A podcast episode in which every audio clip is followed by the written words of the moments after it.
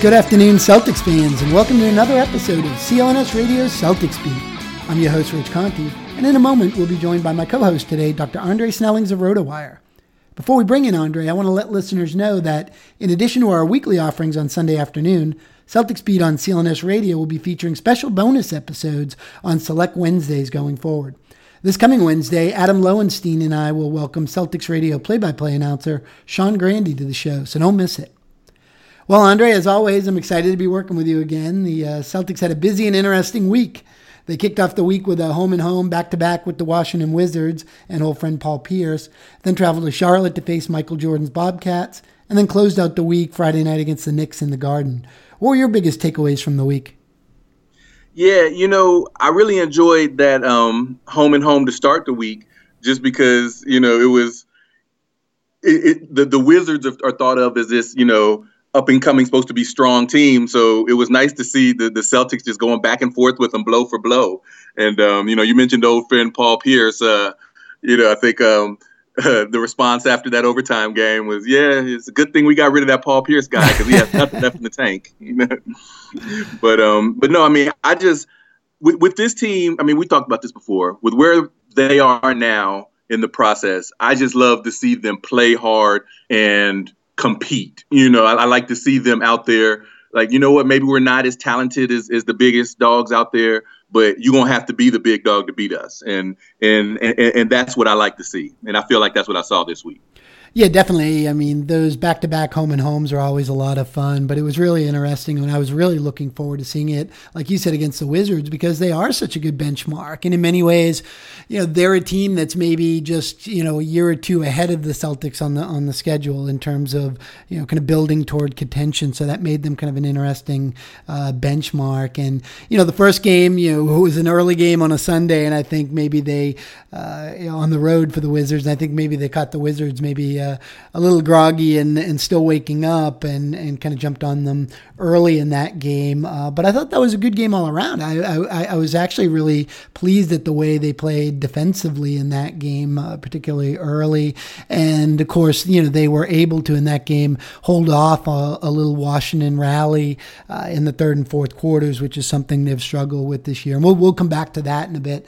Um, but then, of course, the uh, Monday night game in Washington, uh, you know, the Celtics were kind of trading blows with them in the, the first half. They held off a little run uh, in the beginning of the second quarter by Washington, and then Washington started to create a little bit of separation with them going into the half and then of course the third quarter. And at that point i think a lot of fans were kind of thinking okay second night a back to back they they fought them tough at home and came out with a win and, and now they're going to get blown out. I don't think anyone saw that that comeback coming. Uh, what, what did you think about that?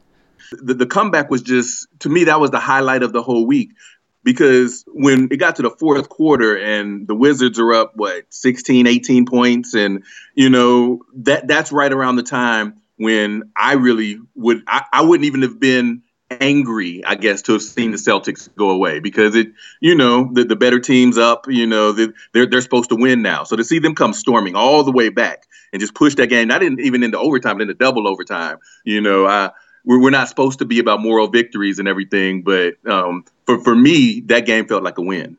Yeah, that's what's been interesting to me the reaction to that game and a reaction to a lot of the close losses this season. It's, you know, the, the team's been right there on the doorstep has become more of a negative than a positive with a lot of fans. And that's kind of challenging for me to understand in the sense that, you know, I don't think going into the season, folks had really high expectations. And in some ways, the team has been exceeding them. But kind of this uh, consistent inconsistency, the ability to kind of get up big in a game and then, you know, blow the lead, uh, the challenge challenges with with closing out games, I think, have really overshadowed everything else. And I thought that Washington team was a great example where, hey, you know, even though they lost, um, the fact that they made this big comeback and the, the, the bench kind of showed that energy and that fight, and you know, they they they took the Wizards down to, to double overtime.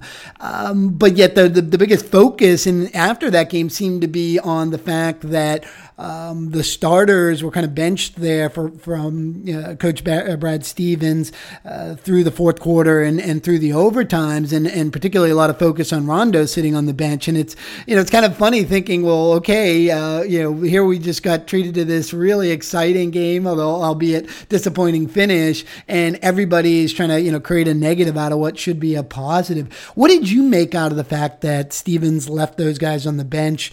Uh, you know, as the the um, the the lead kind of dwindled down and, and it became a, a winnable game at the, at the end of the fourth and then into overtime.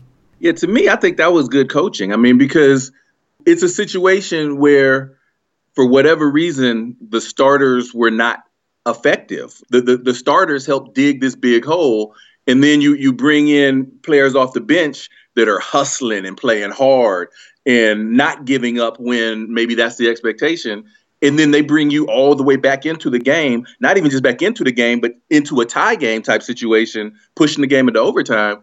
To me, you reward them for that. I mean, it's one thing if they're just gassed and it's like, okay, you know what, they've given all they can give. Now, you know, we've got some other players on the bench, but you know, if if, if they're still playing well and you know that I think they've earned that one. And and I think more so than wins and losses, for me with this Celtics team, like you were just talking about, like people being disappointed.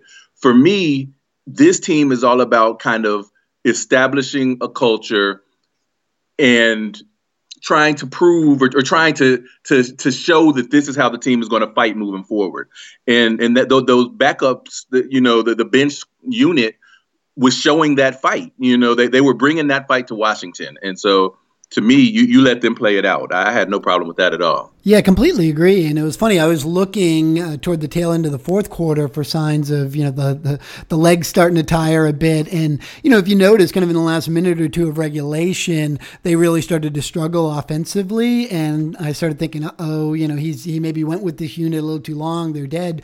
Uh, but I think sticking with them and then actually coming out with them at the beginning of the first overtime had kind of a re-energizing effect for those guys. I think that was really a, a shot of confidence for them. And I think that goes directly to what you talk about there in terms of establishing that culture. And to me, it's establishing culture and developing your your your, your talent. Um, you know, one thing I, I, know kind of came up a little bit uh, on, on a positive note after that situation was how uh, that's something that uh, Gregg Popovich of the Spurs regularly does. Right? You know, he he runs with the unit that gets that team back in the game, and when, when they happen to be down, and is completely comfortable leaving some or all of his starters on the bench as a reward and, and actually as a, as a development opportunity for some of these guys to to maybe get into a situation where you know they, they otherwise wouldn't wouldn't get a chance to experience. And I think you know if you look at where this team is right at, is right now, it is more about developing that culture, developing you know the experience that they need to be you know eh, you know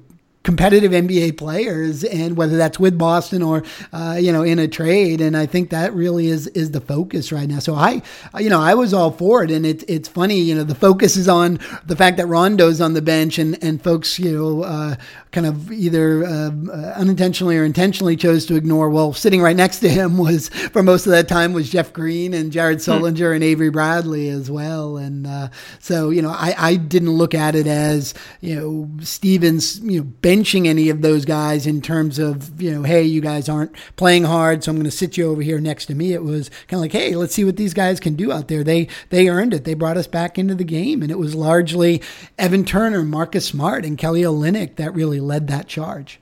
Exactly. And, and, and that last thing you said is is right where I was about to go next. It's you know, I wasn't even thinking so much about Rondo's on the bench. I was thinking about this is Marcus Smart you know, th- this is what we've been wanting to see for, for all of this time. And, you know, through injuries and inconsistent minutes, we haven't seen it. And it's like, for me, it was almost like th- this is a flash forward to what he could be. And I was all about enjoying that and, and yeah. watching as much as we could um, because you know, it, it, in the season, there aren't going to always be opportunities to do that. Yeah. There aren't going to be opportunities to just let the young guys go because sometimes they have it, sometimes they don't. You don't want to crush their confidence. You want every, you know, you want the veterans to still be able to play and show that they can still do their thing.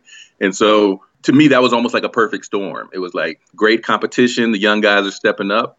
Let let them go for it. Yeah, and it's funny, uh, you know, an example of people seeing what they want to see is, you know, I saw a lot of comments after the game that, you know, Rondo is benched for Marcus Smart. And it's like, well, well hold on. Marcus Smart wasn't even playing point guard during, during those exactly. minutes. He was playing off the ball and he did a great job of it. I, I, you know, I think one of the biggest surprises for me about him so far this season and the brief look we've had at him is his outside shooting. I think he's a lot better outside shot than, than folks have, you know, that, that was advertised coming in. And it was really Turner who was running the point. And I thought, thought that was his best game as a Celtic by far so far this season. I've been fairly critical of him, and you know mainly because you know the ball tends to to, to stick with him uh, more so than some of the other guys that that handle the ball. But I thought he played phenomenally that night. Yeah, I mean Turner he's an interesting case because you know he was the number two pick, so people wanted to have high expectations, but then he hasn't lived up to it. So then you go the other way, oh, he's just a bust. Watching Evan Turner, he he's good at what he's good at, and he's not good at what he's not good at. And so in Philadelphia last year, they kind of let him run that point forward a lot of the time, you know, especially when when Carter Williams was out, they would just kind of run the offense through Turner. And he can do that. That that's that's his skill set. He did that in college. Well, with the Celtics, if he's out there with Rondo, he's never going to do that. You know, so consequently, you're not going to get the best Evan Turner you're going to get. Now, it might not be best for the team to let him do that all the time, but that's what he can do. So, you know, again, it was a situation where Rondo was on the bench and you you got Turner and, and, and Smart and, and others out there kind of able to do things that they can't do when they're trying to fit into the the bigger whole of the team. And one last thing about that game, uh, what was it like for you to see Paul Pierce making big plays down the stretch? I know that was a little, a little bittersweet for Celtics fans. I caught myself exactly. kind of cheering for him at a couple of points, and then kind of thinking, "Hey, wait a minute, he's wearing the wrong jersey this time." Yeah, I, I don't think you can help that, and I think again, for this is just for me, like the way the where the team is right now wins and losses aren't my priority. So when you've got somebody who is just, you know, synonymous with the Celtics for the whole of my adult life, you know, and, and just the, the person that's been, you know, conditioned to pull for him, you know, so like, and, and I don't feel bad about it now. You know, it'd be one thing if the Celtics were trying to to push into that upper echelon, then I'm going to want them to win all game, every game. But um, one one of my um, you know colleagues uh, at RotoWire, uh, Chris Liss, he's always beating the drum. It's like a team should either be really good or really bad.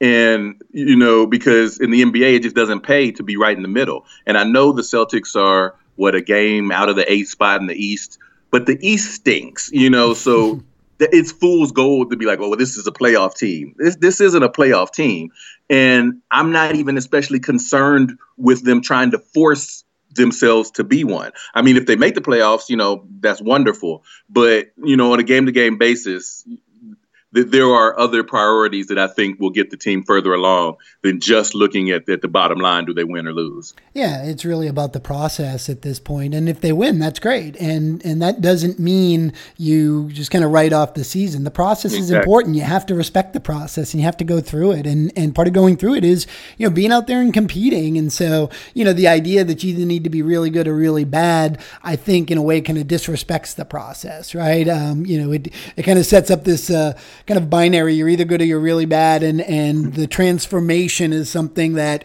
kind of just solely happens in the off season. And I think that really uh, not reflective of how teams really can grow and build for the most part. And and kind of speaking of the process, you know, turning attention to the the close of the week and the disappointing losses to Charlotte and to the Knicks, the offense seemed to struggle a lot. Whereas that seems to be, you know, in most of the games this season, the thing that's come easy for them yet. In both of those games, I think they struggled offensively. And Rondo, in particular, after a couple of games where he was being a lot more aggressive offensively, looking for his shot, kind of reverted back to, uh, you know, not really looking for his offense at all. What do you make of that? Is that uh, something that you think is is intentional? Do you think it has something to do still with the the recovery of the injury from the injury?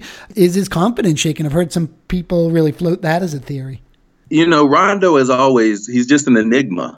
He doesn't express himself and it's very hard to tell what's going on inside that head of his. I mean, the, the Celtics offense runs through him. So, you know, we've talked in the past about how we almost thought he would go the other way and and try to over, you know, like I'm, I'm gonna either take the shot or make the pass on every play. Mm-hmm. Whereas, it, it, you know, it, it, seems like sometimes he still wants to play the way he played when he had. We were talking about Pierce and, and Garnett and Allen there to, to make the shots, and, and like he's only going to facilitate.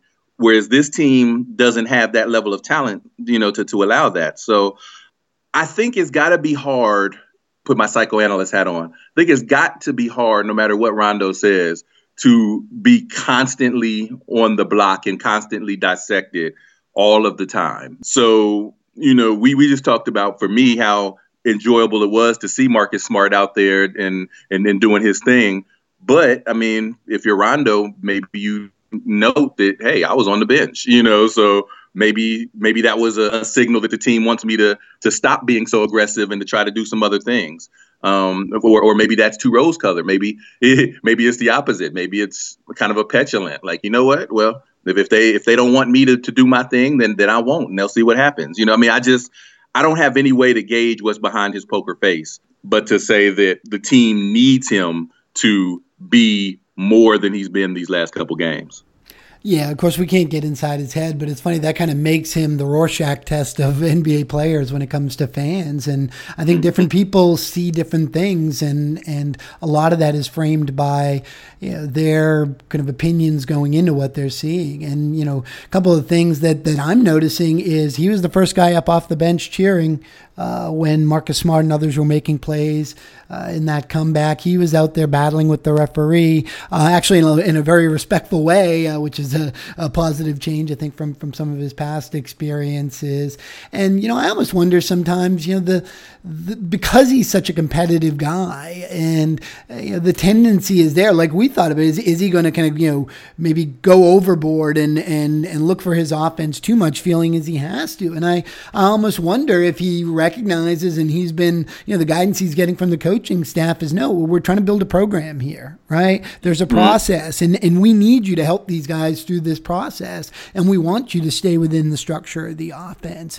And, you know, if, if you kind of frame it that way and look at what he's actually doing on the court, yeah, I mean, he's still, you know, trying to get on the same page with people. That leads to some ugly turnovers at a time. There's times where, as he has been his whole career, he's prone to going for the home run pass, as Doc Rivers used to put it, instead of the single, and and that rears its ugly head. Particularly the guys you're not on the same page with all the time, right? Uh, but I do I do see him giving up the ball, you know, crossing half court and letting somebody else initiate the offense. I do see him, you know, really making a concerted effort to run the sets and to, to, to facilitate and get the ball to guys in the right spot. And and it's almost like those things have become become a negative because fans are kind of thirsty for a player to go out there and kind of take over games, and and Rondo's our you know uh, potential max player, and and we should be seeing that out of him. And it, you know, if, if wins and losses are the thing that you know you're really looking for right now, then I would agree they do need more out of him. But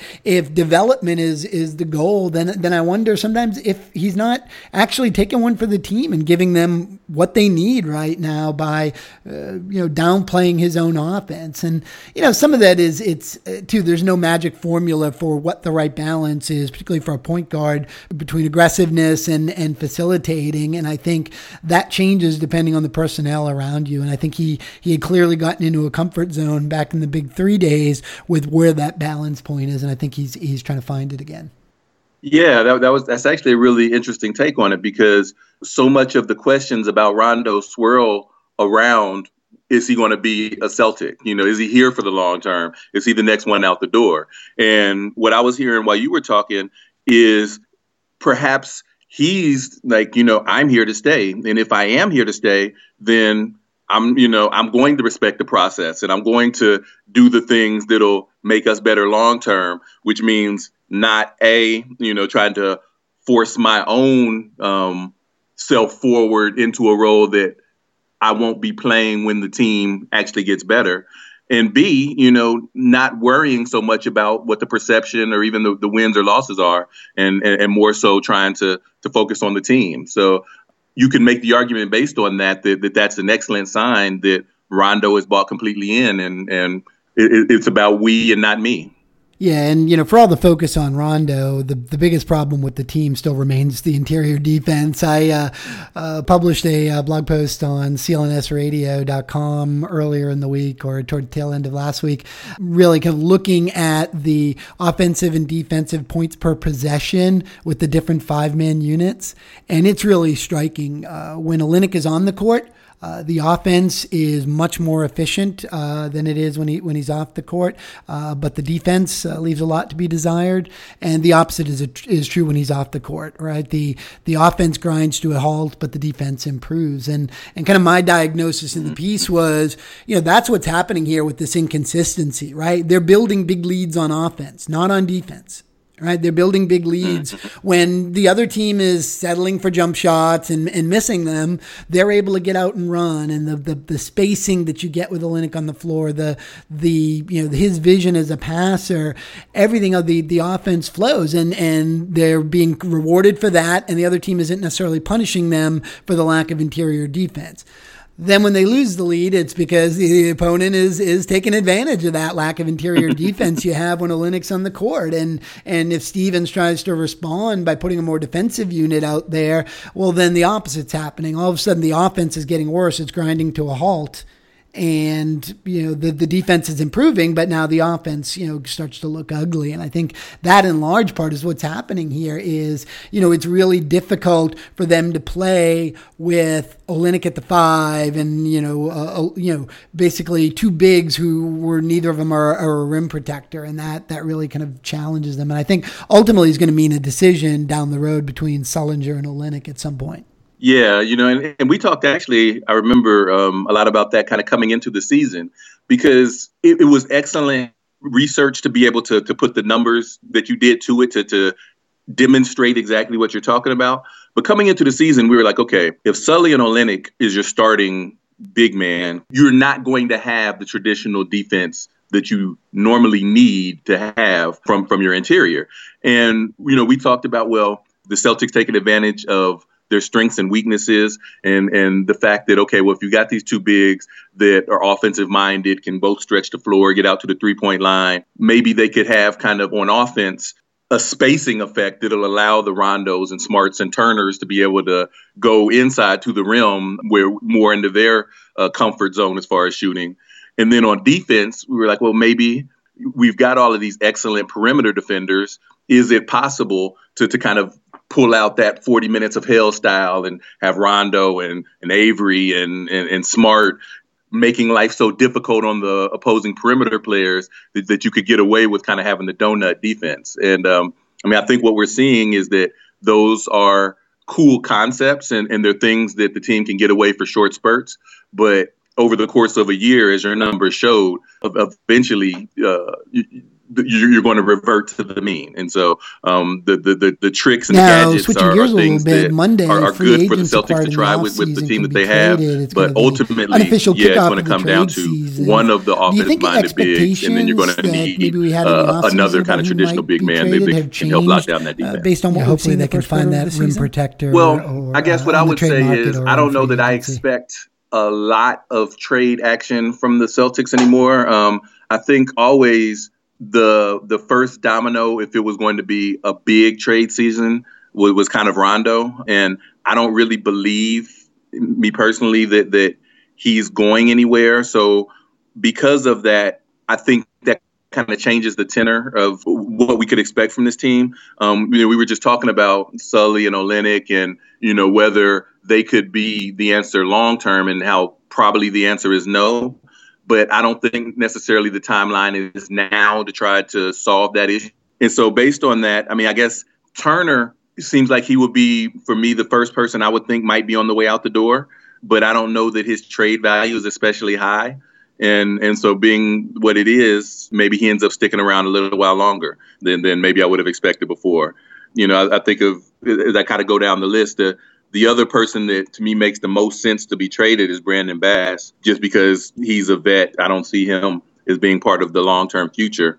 But again, I don't know that anyone's really necessarily beating down the door to come get him. So um, I guess those are the names that I kind of think of first when it comes to trades. Um, uh, what are your thoughts on it? Yeah, I think the thing that's working in favor of the Celtics being active at the trade deadline or leading up to it is just kind of the, the, the closeness of teams in, in both Eastern and Western Conference. Obviously, the Western Conference uh, is significantly better than the Eastern Conference, but there's a bunch of teams all bunched up. And what that means is somebody's looking for separation. And in the East, uh, basically nobody's really out of playoff contention except maybe Philadelphia and Detroit at this point. And so, you know, that I think increases the demand. And, and there's always, and at the same time, it reduces the supply of players, right? You know, the, the more buyers mm-hmm. you have and the fewer sellers you have, uh, that puts the sellers in a little bit better of a position. And, you know, whereas we said the Celtics um, have a shot at making the playoffs, I don't think it's the priority. And I, I think, you know, they're potentially a seller. And thus, guys like, you know, Bass and Turner and and maybe even somebody like Gerald Wallace actually, you know, might you know there might be a bit of a demand for that. We've heard a little bit of rumbling that Charlotte might be looking to kind of shore up their roster with a couple of veterans. I personally think Bass uh, would be a great fit there. We know Gerald Wallace has the the history with Charlotte. Wallace's right. name has come up in connection with Portland as well, and I think you know it it would be interesting to see because I think you know if if they did deal Bass um, they're really going to just continue to struggle defensively. He's, you know, on the front line, one of the few guys in there that really has a positive uh, impact on the defensive side of the, the, the, ball. And I think at that point, you know, you're really uh, kind of writing off the season, at least defensively, uh, if you deal him. But I think it's likely. Turner, all along, I've looked at as kind of a Jordan Crawford type reclamation project where Ainge kind of looked at a guy that he could buy low on and, and you know, maybe with Stevens coaching him up a little bit can can show some value as, as he did with Jordan Crawford, and then be able to cash in on uh, on him for something. So I could see him being moved. Really, I don't think there's anybody that we maybe started the season thinking you know. Um, would or wouldn't be traded that that significantly changed it. I guess the one one guy I'd say maybe is Wallace. I think we all kind of said as nice as it would be to move that contract, uh, it's going to be difficult to do, and I think maybe it's it's become easier um, because of the reasons I mentioned with the supply and demand. But also, I think you know teams are looking at that salary cap down the road and and the likelihood it's going to increase significantly and you know maybe not thinking so um, you know so much about that contract that he's got. And the reality is, it's got a season and a half left to run, so it's not. Right. Uh, you know, it was an albatross at one point. I think it's each day that passes, it becomes less and less of an albatross. So I think the guy who's maybe the the likelihood of his being traded has changed significantly is is is maybe Wallace, but you know, the on the flip side, it would be nice if the team could go out and get a rim protector. But you know, at this point, the the, the paucity of those guys across the league uh, and the number of teams in playoff contention, I you know, I have a, a hard time seeing uh, Danny Ainge being able to shake one of those guys loose from another team. Yeah, and you know, like I mean, we're talking about trades now, but you know, it's kind of following up with your article and keep talking about this rim protector what do you th- what do you think of the possibility that maybe he's already on the roster? You know, what what are your feelings on Tyler Zeller as as as being at least for this team the the guy that can you know get a few block shots and and, and try to man the middle? Yeah, you know, Zeller's interesting. I've actually, he's been a really positive surprise for me this year. I didn't know he was that skilled offensively. He's got a tremendous pair of hands and just a really fantastic ability to, to finish around the hoop and really even against good defenses and, and good interior defense. We, you know, we haven't seen him go up against an Anthony Davis or a, or a, um, you know, other top level uh, defensive big, although I guess, you know, he, he did okay against Chicago and, and Noah, but, um, know, I haven't really seen that out of him defensively. And, you know, he is a seven footer. I don't think he's particularly long for a seven footer. I don't think his wingspan is that great. So I think there might be some natural physical limitations. But, you know, if they can get him used to the defensive rotations and get him to move his feet, which, you know, we know on offense he's got good feet, footwork and he can, you know, certainly uh, get up and down the floor. So maybe the physical capacity to, to, to move his feet along the baseline might be there. He might become serviceable in that role. But, uh, you know, I think right now, I think you know he projects as a you know really good big off the bench. You know for for you know eight or ten or twelve minutes a game, particularly when you're looking for offense. Seems to have gotten into a nice groove with uh, Rajon Rondo. I think Rondo appreciates a guy with good soft hands like that. So you know I'm I'm hopeful about his future with the Celtics, but I don't think he's necessarily the answer. Though I hope you know he can get to the point where in those eight or ten or twelve or fifteen minutes a game where he can get on the the court, he is enough of a deterrent in there that the offense, or sorry, the defense doesn't fall completely apart. Yeah, I would agree with that. I mean, he's got the traditional size of a center as opposed to the Olynyks and, and the, the, the Sullys. One's too short, one's too, you know, one's too light. Whereas, you know, Zeller's actually a good, what, seven foot. I think he's listed at like 250, 260. So he's, yep. he, he's got the size. Um, but I would agree. He's, he's, he's never, I don't believe, going to be a dominant defender, but maybe, as you alluded to, he could kind of fit the bill and, and, and, kind of do enough to be serviceable and as opposed to kind of being a, hemorrhaging of, of, of, defense when, when we have the other unit in there. Yeah, I think we're going to have to wait till the offseason to see them really solve that problem. You know, obviously Marc Gasol is out there. Question being, you know, can you uh, lure him away from Memphis? And then, of course, old friend Omer Asik is down there in New Orleans and his contract is up at the end of the year. So, you know, I, I think that's going to be kind of t- at the top of Ainge's shopping list.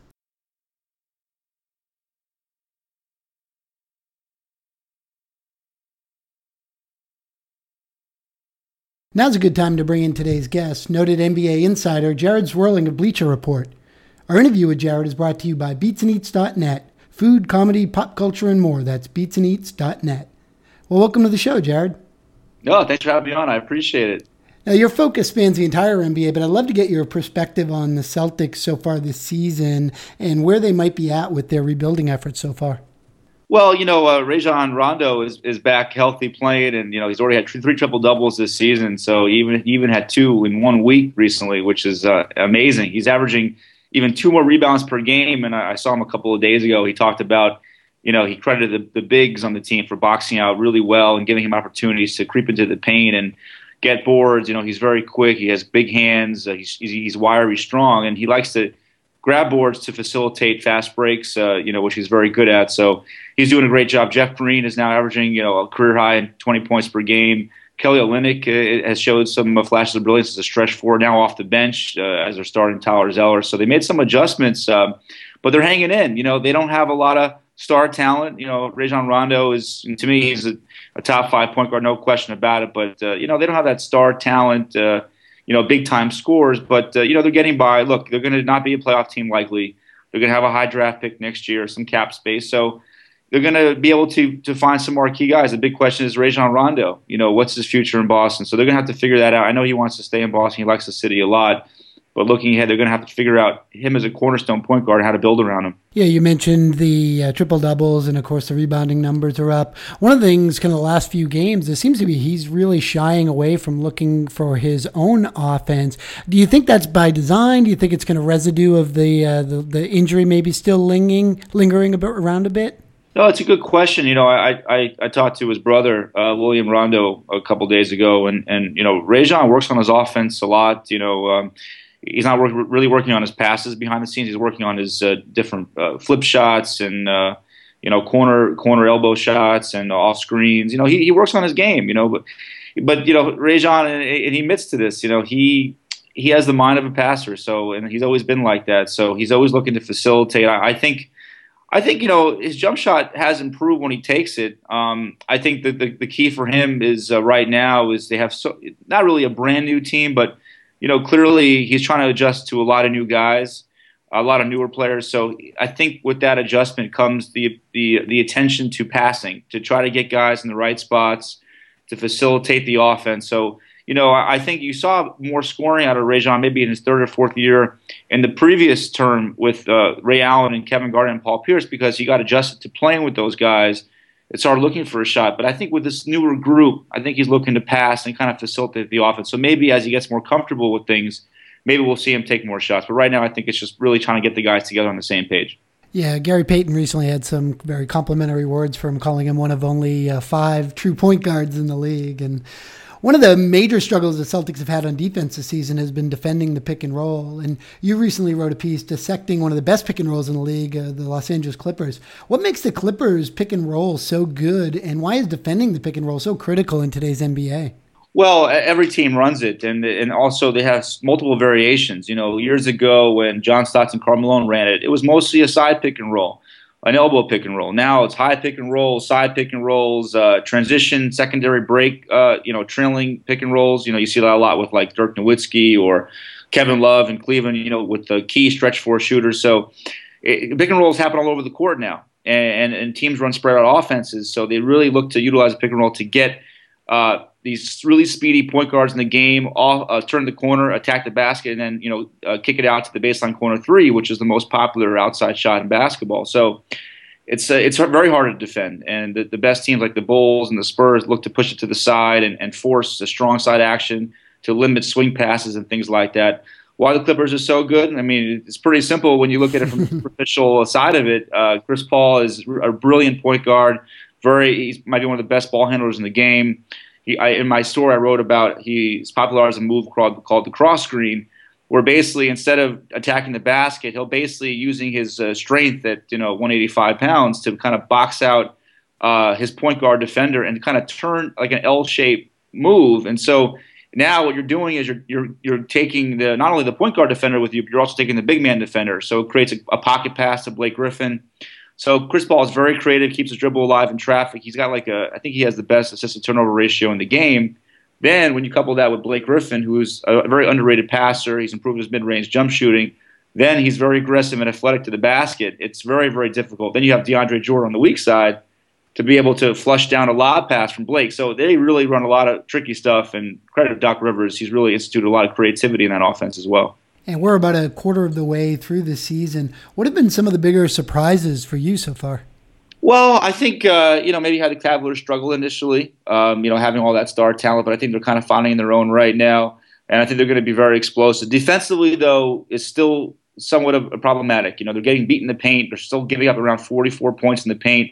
I'm hearing Dion Waiters um, is is a potential trade guy. Uh, look for maybe him to be moved for maybe another big man. You know, a, a, guy that I love, and I think some some guys around the league love love him too, is Reggie Evans out in Sacramento. Although the Kings might want to keep him, but uh, you know he's a guy who's on an expiring contract, great defender, energy guy, gets rebounds. He would be really he would work work very well in Cleveland. So I would say um, watch out for the Cavs with their defense. But uh, other surprises.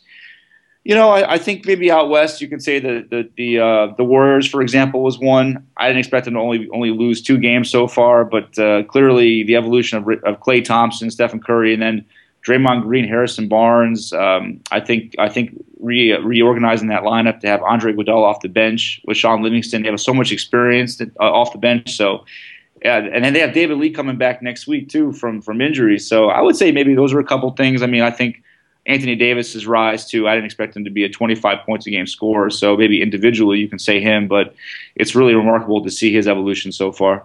Yeah, you mentioned Davis and the Pelicans, and out west, the Southwest Division has become an absolute killer. You've got four teams Memphis, San Antonio, Houston, and Dallas, all among the best records in the league.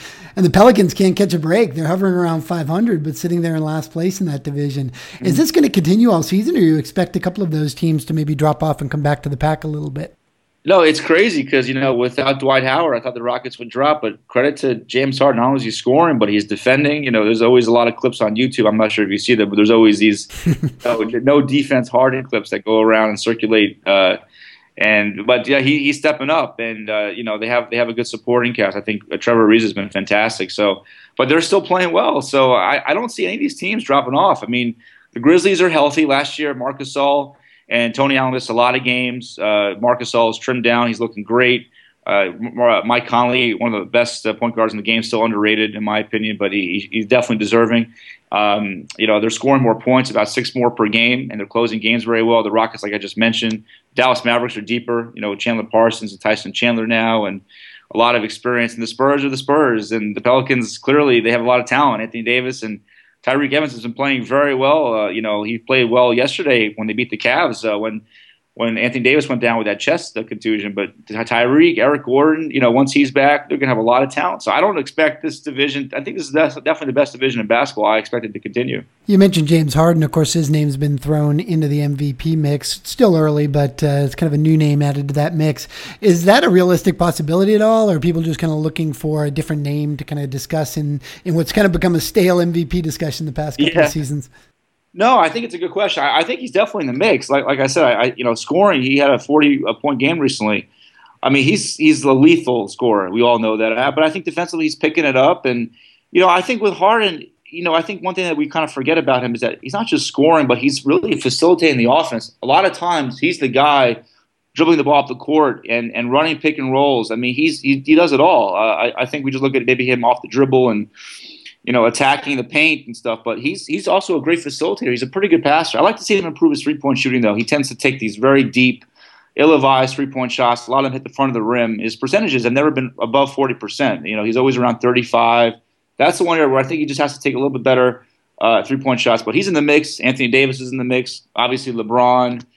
Um, you know, I think uh, Marc Gasol, no question. Marcus Gasol with the Grizzlies is now 18 and four, and mm-hmm the Warriors, Stephen Curry, Klay Thompson, those guys are in the mix too. So it, it's a, some new some new newcomers in this mix, but uh, uh, you know I think it's LeBron James to lose. I really think. I think it's his to win. If he doesn't get it, it's because the Cavaliers have some kind of epic collapse. But I think it's it's his to lose. And talking about the Southwest, of course, Oklahoma City is geographically loaded, located in the Southwest, but of course is in the Northwest Division. And they've played a lot of this season without their two best players and two of the best players in the league, in Durant and Westbrook. And those guys are back now. Have they dug themselves too big of a hole at this point, or do they have time in the season to really get back into that tough Western Conference playoff picture? Well, they've won five in a row, so um, I, I, think you know we're 23 games into the season right now. So clearly, they, are going to be a playoff team. Whether they're going to be the top three, maybe not, but uh, six to eight, five to eight, oh no, no, no question about it. Uh, they're going to be a very dangerous first round opponent. So I, I, think I was a little surprised they came back so soon, but clearly uh, medically they, they definitely uh, passed the test and they and they came back at the perfect time. And not only not only with uh, Durant and Westbrook, so much attention to pay to those guys, but I think you know it helped Scott Brooks manage the team and coach the team in different ways, and I think he also gave the role players. You know, when you're on the court, I've talked to guys about this. When you're on the court, not only with just one superstar player, but with two, you tend to watch a lot. You tend to sort of become hesitant, stand around. But I think for guys like Jeremy Lamb and Reggie Jackson, some of these young guys, it gave them needed confidence that hey, you know what, I can make plays. If I get the ball, I can do something. So I think it actually came maybe as a blessing, blessing in disguise that maybe those role players are coming back now with added confidence, added skills to complement those two players, and they're going to be very, very uh, tough to beat. Yeah, of course, Reggie Jackson had a big game against the Celtics in Boston in a game where Celtics went up uh, early, and then the uh, Thunder came kind of roaring back and handed the Celtics kind of a disappointing loss there. So, Celtics fans, of course, familiar with him from Boston College as well. Oh yeah. And what other storylines are emerging that fans you think should be paying attention to as the season progresses? Well, I think in the East it's the Knicks. I mean, I think uh, it's it's everything is just falling down the two. I know they beat the, the Celtics last night, but Shumpert's dislocation and Amar'e's sore, uh, not Amar'e, uh, Carmelo Anthony's sore knee and triangle system and you know I, New York City. I live in New York City, and you know this is a city that loves the tabloids. We love controversies. we love drama. What's next for the Knicks? I mean. Um, you know, I, I, I, hear you know some rumblings that you know Phil is using this opportunity with the Knicks to to to, to get experience to come to go back to the Lakers and take over that team. So is this all just a big PR stunt and you know what's going on? So you know clearly next summer they're gonna have a lot of cap space to sign some guys. So uh, is a triangle here to work? Is Carmelo the guy that they can build around? A lot of questions. So that's that's probably one storyline. Um, you know, I, I would say I would say you know who's going to come out of the East is it the Cavaliers or the Bulls? I mean, I think it's pretty clear these, these are the two top teams. Although the Raptors are there, the Hawks and Wizards, but I still think at the end of the day it's going to be the Bulls or the Cavaliers. I think the Cavaliers have just way too much talent, and the Bulls have loaded up with Derrick Rose healthy. Uh, Mirotic is playing very well. Uh, Pau Gasol, so they have a lot of tools, not just defensively they've always been good at, but now offensively they have some some of that to counter a good two way team. So who's going to come out of the East? I, and I think it's a two way race. And out west, I would say, you know, I think we're watching the Blazers for sure and the Warriors, two teams that are very offensively loaded. But can they can they d up in the, in the playoffs?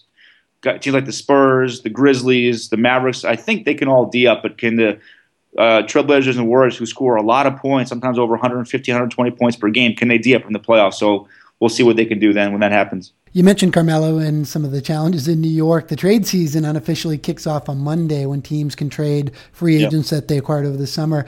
Who are some of the names, in addition to maybe Carmelo and earlier you mentioned Dion Waiters, uh, that kind of bear watching as the uh, trade activity starts to pick up? Well, I think for a lot of teams, they're looking at bigs. You know, can there be a, maybe a big out there who can help shore up the paint? You know, I think teams have uh, looked to upload, you know, their teams with, uh, you know, high high shooters, high scorers, uh, like the Blazers, for example. So, you know, teams, I think, you know, they have a lot of scoring, but in the playoff series, you know, look at the Spurs. They have Tiago Splitter, Tim Duncan, um, and even Boris Diaw is a pretty good big who can D up. So you know, they have a good balance inside outside. So are there teams like the Cavaliers, for example? I'm hearing Dion Waiters is, is a potential trade guy. The Cavaliers clearly need another rim protector, someone down low. When they get beat off a pick and roll, maybe Tristan Thompson is guarding that. They don't have a lot of weak side help. So that's something that they're going to look at. And that goes for a lot of teams. You know, uh, it's hard to find good bigs, but they're needed in the playoffs. You know, they're needed to make stops and facilitate fast breaks. So you know, I, I, think individually, I'm also hearing J.R. Smith uh, is also you know potentially available. They've looked to trade him in, in recent years, so uh, he's one guy. As far as Carmelo Anthony goes, that's much that's more rumor right now. Uh, I'm pretty connected to uh, people people around the organization. That that's pretty much a rumor right now. He's he's set to stay for now. Uh, medically, he has to clean up his knee a little bit. Maybe if that surgery down the season, we'll see what happens. But uh, the Knicks have a lot of question marks. I think it's beyond just one trade they have a lot of question marks. So we'll see what happens there. I came across a interesting clip of you talking about basketball's international presence and the future of the sport. How is the sport changing, and what can fans expect? Yeah, I mean it's definitely growing globally. You know, the NBA has done a fantastic job since the Dream Team '92, and you know I think in the last couple years we've seen these global games, the preseason games, uh, expand to new countries and new cities, and even the summertime with the NBA's Basketball Without Borders program, they're going also to uh, new, new, places like in Taipei, Taiwan, and uh, other places as well, the Philippines. So the reach is getting bigger and bigger. You know, the NBA has great personalities and great star talent right now to leverage. And, you know, as you know, they're not behind a helmet like in football. You can really leverage the, the faces and the artistic uh, nature of the game with dunking and, and high scoring and, and great ball handling. It's so marketable, you know, and, and it's, it's a fast paced sport. I think uh, with, with the youth culture today, with the youth movement, we're on our cell phones, Instagram, you know, we want instant gratification. We want things fast, fast, fast, and and, and the NBA is a great sport for that. Uh, clips and highlights. Um, you know, you get you get excited about the game, and I think the NBA is an entertainment property. So at the end of the day, you can also leverage musicians and and art and fashion, and it's a game that beyond other sports goes way beyond the court. So on the court, off the court, it has a lot of. Uh, I call it I call the NBA an octopus because it has so many tentacles that reach so many different kinds of people um, I'm not saying it's going to take over soccer one day, but uh, we'll see. We'll see what happens. The NBA has a lot of potential. Jared Zwerling. Listeners can follow him on Twitter at Jared Zwerling and find his work on Bleacher Report. Well, thanks for joining us on Celtics Beat today, Jared. Anytime, man. Let's do it again soon. Well, great stuff there from Jared.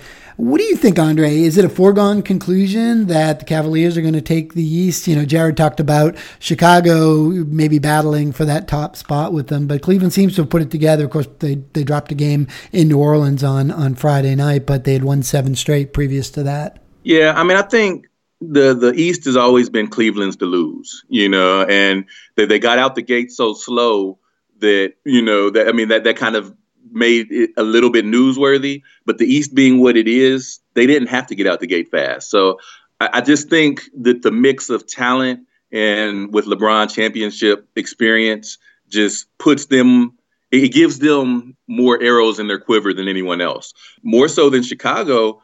Honestly, I think Toronto has been impressive, you know, and and I remember them last year. They got out the gate and surprised people, and and the thought was they were going to fall off and then they never did. And I think what they're showing this year is that it really wasn't a fluke. I mean, even with DeRozan down, they're still a solid team. So, you know, when, when he comes back and with the way Kyle Lowry's playing, I, I feel like they'll be battling with Chicago um, on for that next step down. But yeah, I mean, I think ultimately the uh, the, the, East is Cleveland's to lose. Yeah, Toronto's interesting. I mean, obviously, uh, Kyle Lowry, as you mentioned, is having a great season, and you know, honestly, I think should be in the MVP discussion at least so far. but in a lot of ways, they're kind of the anti-Cavs, right? They're they're mm. no hype but all chemistry, right? Which is Cleveland exactly. seems to be having the opposite problem, and I think fans just in the media continually overlook teams that win uh, largely on the strength of their continuity and their ability to play together. And those teams, as the Spurs have shown time and time again, you know, obviously the Spurs have have some of that those marquee names, um, so they're, they're always going to be on people's minds, but they continually get overlooked because you know they win based on their play as a team rather than the, the individual star power. And and Toronto's kind of built in that mold, and I I think they're going to be a dangerous team uh, in the playoffs. And Chicago, I think, is in in a lot of I wonder if they're laying in the weeds. Obviously, the, the big question mark with Derrick Rose coming back um, this season and whether he was going to be healthy and and you know, be the player that that he was. And oddly enough, they they seem to be struggling a little bit defensively this season. Um, but I almost wonder if uh, Tom Thibodeau's kind of finally learned that he can't drive guys and have his uh, pedal to the metal defensively for the entire regular season uh, and then right. expect to compete in the playoffs and whether he's kind of lightened up a bit on that. And, you know, you look at Rose is, is back and he's, you know, maybe not at that MVP caliber he was at one time, but he's still, uh, he had a, had a, big night Friday night.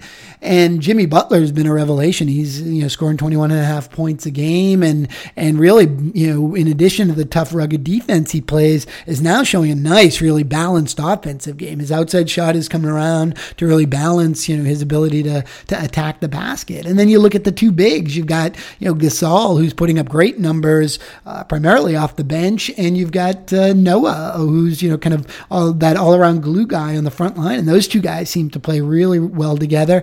And you know Taj Gibson in there too. So I think that Chicago team, you know, folks are really sleeping on a bit, and they're they're going to be really dangerous at the playoff time, particularly if, as I said, Thibodeau is kind of you know letting them kind of fly under the radar a little bit and not pushing them as hard in the regular season as he has maybe in seasons past.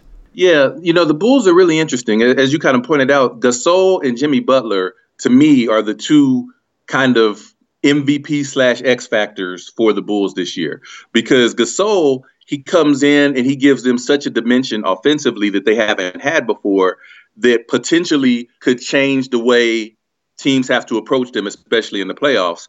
And then you know, and then Jimmy Butler, he he made his his his name, his bones in the NBA, kind of being a, a hustle type guy, maybe more energy and defense. And and then now this year he's showing he can score 20 points on the regular if called upon. But I, I kind of feel like you've got the Cavs, which are all talent with no chemistry, and then you've got Toronto as your anti Cavs. I almost feel like Chicago can't figure out where on the continuum they lie. You know, they, they, they have these talented players that are capable of doing these great things, but I don't sense a lot of synergy from them. You know, I don't see Rose's style of drive and kick offense being so super synergistic with the way Butler is able to produce on the wings, which also having synergy with Gasol being kind of a back to the basket post up guy in the paint. You know, I, I don't I don't feel like they've put it all together yet, and it could just be a matter of time. Maybe, as you said, maybe Thibodeau has stepped off the gas a little bit. Maybe over the course of this long season, they'll put it all together. Um, and, find their identity as as the dominant defensive team that's also a, a strong offensive team. But right now, they just kind of feel more to me like talented individuals. I, I haven't seen them come together yet.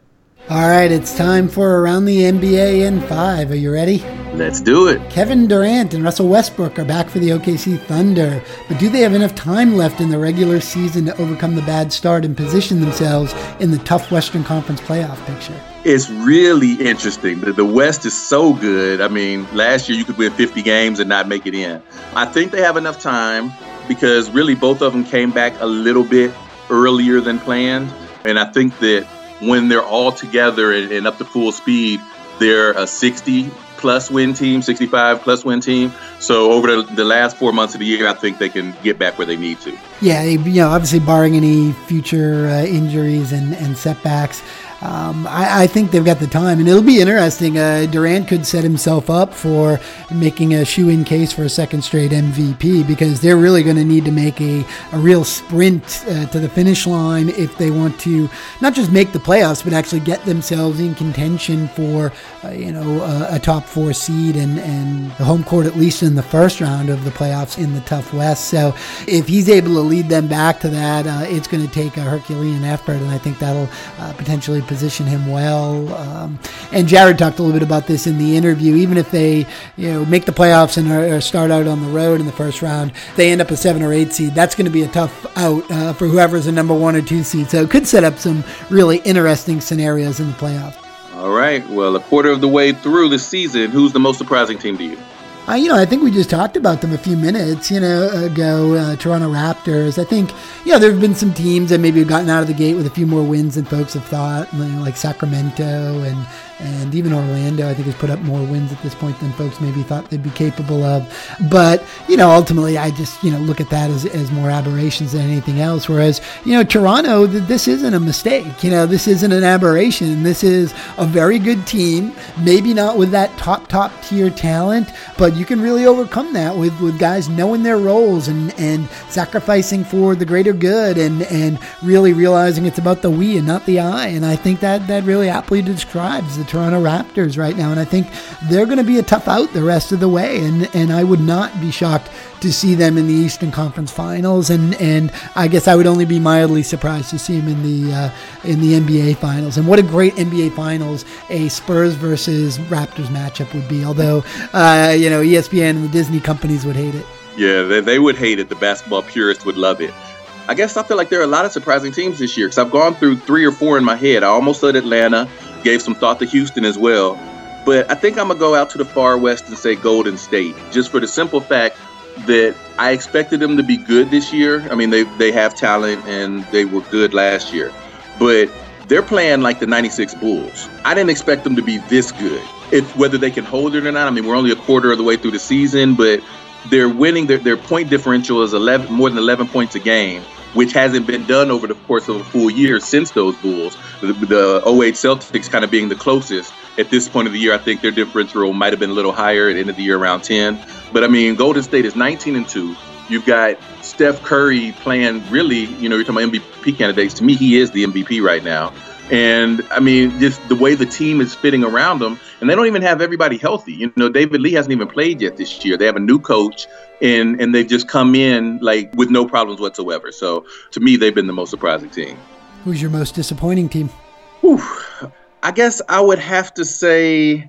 Oh, that's a hard one. I guess I would say that there aren't a lot of teams that are disappointing because Oklahoma City, you understand that they, they've had the injuries. You know what? I'll say Brooklyn's the most disappointing team to me. As, as we've talked about coming into the season, um, they were kind of my dark horse. I felt like they should be challenging for the East, especially with the East being down. And they're just still struggling. They just they don't seem to have – oomph as a team, the way my mom would put it. You know, they they just there and it almost seems like they're going through the motions a lot of the time. And and, and and so I would say that's been surprising and disappointing to me. Even though if the season ended now, they would make it into the playoffs because the East is so bad. Um, to me, so far they've been the most disappointing. Yeah, it is a really hard one, and it's not fair to single out Oklahoma City. Obviously, that was a function of injuries. Uh, Brooklyn's a good choice. Um, I'm going to kind of go the other way, and I'm uh, just to be different. And I'm not going to pile on the Knicks and, and stick in New York. I'll say Detroit. I think folks thought that maybe with Stan Van Gundy getting in there, uh, he could straighten, straighten out a little bit of that mess on the front line, and they did have some talent, but they've really underachieved. And I wouldn't be surprised to see them really uh, active at the trade deadline. So Magic says he hopes the Lakers lose as many games as possible and Nick Young threatened to punch him out. Um, Kobe's calling his team soft. What the heck is going on in LA? It's a bad team that some folks, including some folks on the team, had unrealistic expectations about. Um, while I'm not a you know, fan of uh, uh, tanking, obviously, uh, I think Magic sees that this team isn't isn't really built to do anything, and you know I think Kobe's rapidly going into I'm just going to get my my points and continue to solidify my my case for the Hall of Fame uh, and and top ten discussion uh, by racking up the points and, and passing the folks ahead of them. He's he's on the doorstep of passing MJ at this point. So so I honestly think actually the second half of the season will be a lot less drama in LA just because people are just going to resign themselves to the fact that it's a bad team. Yeah, I would agree with that. The, the team was always going to be bad, and um, you know, I, I guess Magic kind of uh, fits in what we were talking about earlier with uh, my colleague Chris being like, okay, if you're going to be bad, then you should just be terrible. And um, you know, whether that respects the process or not, I guess uh, Magic felt like he was in a position that he could that he could say something like that. As far as Kobe, I feel like he's kind of in a no lose situation. You know, he's he no matter what he can say, hey, I've got five rings. If we're not winning, it's not because of me. You know, meanwhile he can go shoot seven for thirty eight and you know end up with twenty five points and and you know, he he's still Kobe. So um, yeah, I mean, they're drama. They're, they're, they're a Hollywood team, but yeah, I think at some point um, people are going to kind of stop caring. Well, that'll do it for Around the NBA in 5, and that's going to do it for this week's edition of Celtics Beat. Music for Celtics Beat was provided by Chuck Dietz, Astrovex, and Steph Legrateau. Be sure to follow us on social media. Our Twitter handle is Celtics underscore beat, and you can like Celtics Beat on CLNS Radio on Facebook to keep up with the show. I'd like to thank our guest, Jared Zwerling of Bleacher Report, and for our staff writer, Eddie Santiago, executive producer, Larry H. Russell, my co-host, Andre Snelling of RotoWire, I'm Rich Conti. See you next Wednesday for a bonus show with special guest Sean Grande for another edition of Celtics Beat, exclusively on CLNS Radio.